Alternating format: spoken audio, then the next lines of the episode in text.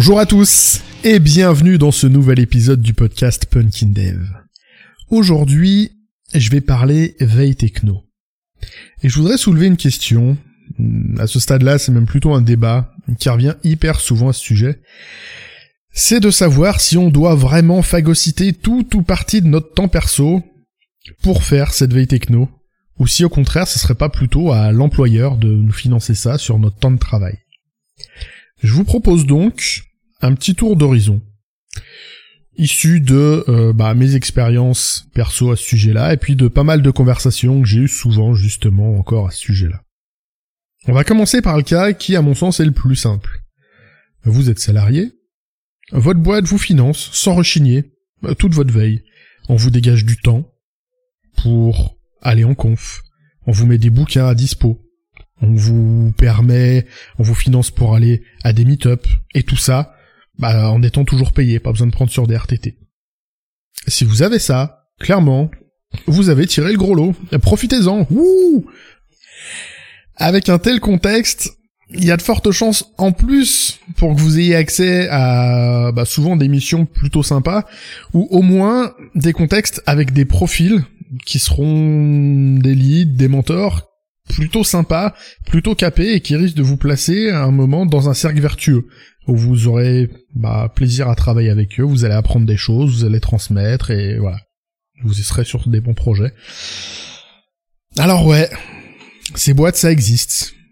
Mais bah c'est clairement pas les plus nombreuses. Et en tout cas, il n'y en a aucune qui a jamais daigné se mettre en travers de mon chemin. Non, non, je l'ai pas mauvaise du tout. De toute façon, maintenant, je m'en fous, je suis freelance. Mais on y reviendra. Passons maintenant au cas, je dirais, un peu plus classique. Vous êtes toujours salarié, et à part éventuellement quelques formations en interne, quand il y en a c'est déjà une victoire, mais dans la plupart des cas, va pas falloir compter sur votre hiérarchie pour votre veille. À ce moment-là, tout de suite, ça devient beaucoup plus compliqué. Surtout si vous envisagez pas de changer de boîte. Auquel cas, bah, il va falloir prendre, a priori, sur votre temps. Perso. Et probablement aussi euh, un peu sur vos finances perso. Ça fait grincher un peu plus. Mais il y a moyen de limiter ça. On va voir ça tout de suite. Alors déjà, comment on limite? Eh ben, il y a plein de ressources gratuites à dispo. Il y a des podcasts, comme celui que vous avez l'immense bonheur d'écouter en ce moment même. Il y en a plein d'autres. Il y a des chaînes YouTube. Il y a des meet-up. Il y a des tutos, des formations en ligne. Il y a des tas de choses gratuites sur votre stack, sur les méthodos qui vous intéressent, sur tout un tas de choses. Et vraiment les moyens d'apprendre sont légion. Et en soi, ça peut même devenir un problème. Parce que quand on débute sur une stack, un framework, une lib, ce que vous voulez, bah on sait pas forcément par où commencer on a peur de tomber sur des tutos qui seraient de piètre qualité, qui donneraient pas les bonnes billes, qui donneraient pas les clés pour comprendre vraiment comment ça fonctionne dans le fond. Et pour moi, c'est là que les rencontres qu'on peut faire via des meet-up ou même via les réseaux sociaux, ça peut permettre d'avoir des avis, l'avis de profil beaucoup plus capé pour prioriser les supports et trouver parfois les bons. À cet égard, le rôle des meet-up locaux, moi, ça me semble déterminant. Alors je sais, je suis lourd, j'ai l'impression de parler des meet-up à chaque épisode, mais j'ai tellement gagné à aller régulièrement en meet-up. À quoi ça sert ces meet-up? Qu'est-ce qu'on va y gagner? Eh Ben ça peut permettre d'explorer plus loin des pratiques, des stacks qu'on connaît déjà, pour approfondir des choses. Mais ça peut aussi permettre de découvrir plein de nouveaux horizons dont on ignore parfois même jusqu'à l'existence. Alors je disais il y a quelques instants que ces médias étaient globalement gratuits. Mais dans le fond, il n'y a jamais rien de gratuit. Il y a toujours un coût. De base, ça va vous coûter du temps. Mais pas que parfois, ça dépend de votre situation. Mais le transport pour se rendre au meet-up, ça peut coûter un peu d'argent. Si on aime bien le côté meet-up, le côté réseautage social, il y a les apéros, les restos qui les suivent assez souvent, qui permettent de faire fructifier les échanges eh ben c'est des restos. Et ça coûte. Et ça sera toujours ça de moins passer euh, bah, sur des vacances par exemple, ou, ou sur des jeux vidéo, tout ça. Mais soyons clairs, le coût le plus élevé, ça reste celui en temps. C'est systématiquement ce coût du temps qui est le plus cher. Et pas mal de gens ne veulent pas euh, continuer à entendre parler boulot quand ils sont sortis de leurs horaires de travail. Et je comprends totalement ce point de vue. On s'enlève du temps de loisir pour apprendre, progresser, et au final, le premier bénéficiaire, euh, bah, c'est le client pour qui on bosse ou notre employeur. Et je vous cache pas que globalement, les ESN adorent qu'on prenne un max de temps perso pour faire notre veille. Eux, ça va leur permettre de nous vendre plus cher, sans rien investir du tout. Allez, on va pas être vache. Vous aurez bien 2-3% d'augmentation à votre prochain entretien annuel. Et puis de 3, euh, c'est si ça se passe bien. Bon, je suis pris en flag de trolls et de caricatures sur les ESN, mais on se refait pas. Mais il y a pas mal de gens qui le ressentent comme ça, et moi le premier quand j'étais salarié. Et faut être très honnête, si ce ressenti se base sur une vérité, il euh, y a vraiment aucune raison de filer du temps perso à son boss. Euh, faut pas le faire. En réalité, si vous faites de la veille sur votre temps propre, selon moi, c'est une des meilleures façons de s'armer contre ces situations d'un employeur toxique. C'est simple, plus vous êtes compétent, bah plus vous êtes vendable sur le marché. Il faut voir ça comme un investissement. Du coup, avec cette vision-là, je comprends aussi les boîtes qui sont frileuses à former leurs ressources, leurs salariés. Investir sur des gens qui risquent de se barrer, bah au final, ça arrange que la concurrence. Alors en vrai, ce point-là, ça soulèverait d'autres questions sur la capacité des boîtes à garder leur talent. Mais c'est un autre sujet, je pense, qui est beaucoup plus complexe. D'ailleurs, s'il y a des profils RH qui passent par là, qui ont envie d'exposer leur stratégie vertueuse pour garder leur meilleur profil, ce sera avec plaisir que je vous ouvrirai le micro.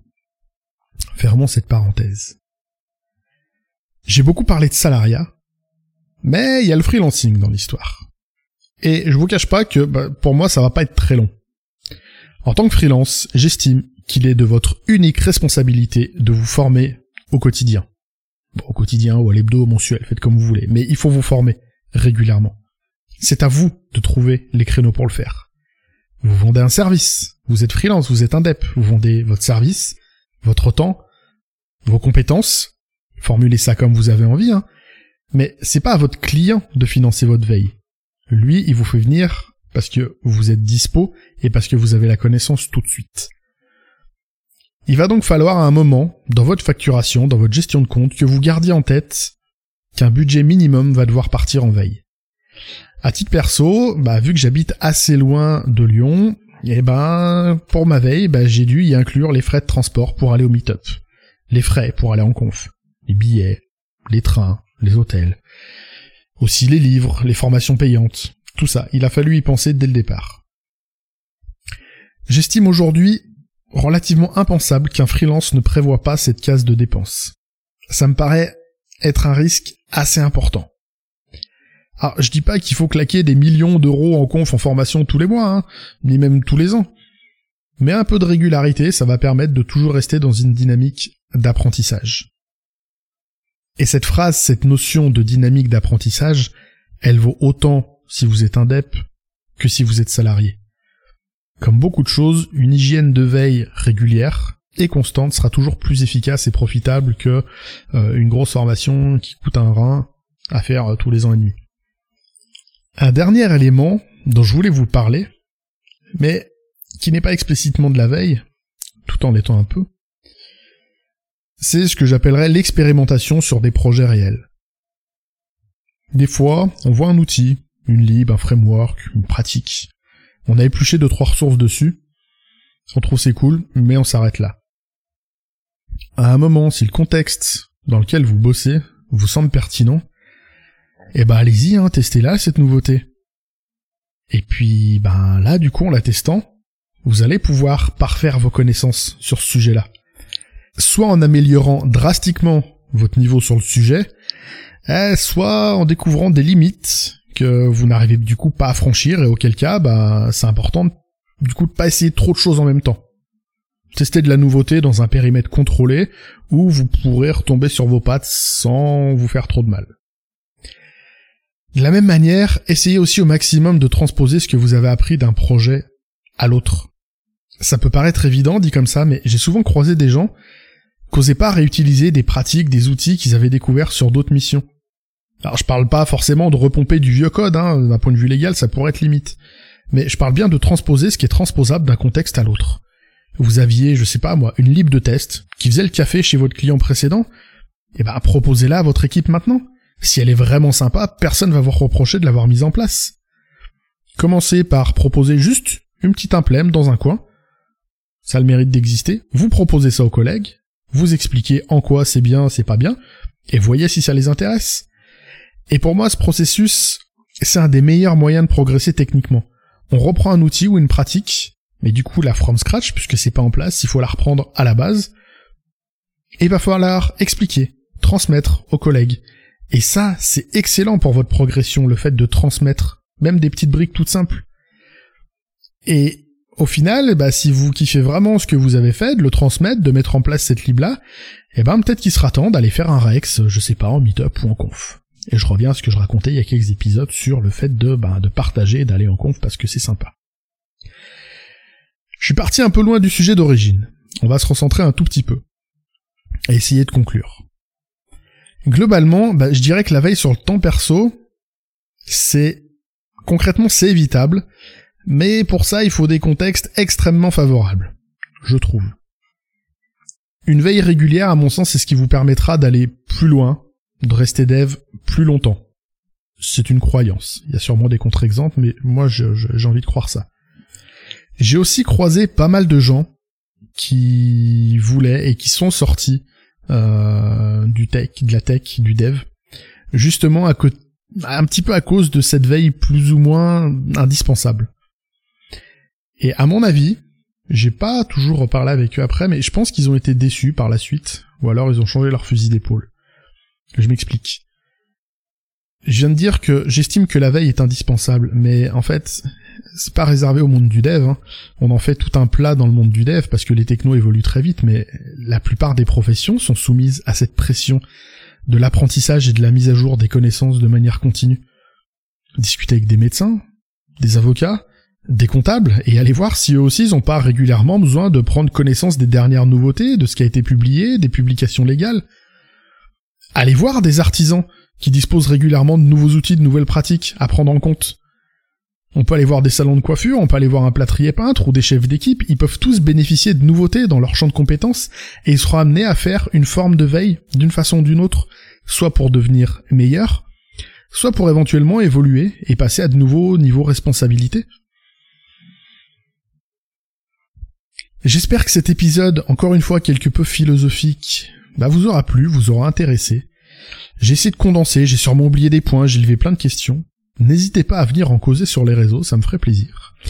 Il me reste à vous souhaiter une excellente semaine. À la prochaine pour un nouvel épisode. D'ici là, geekez bien, veillez pas trop tard et codez bien.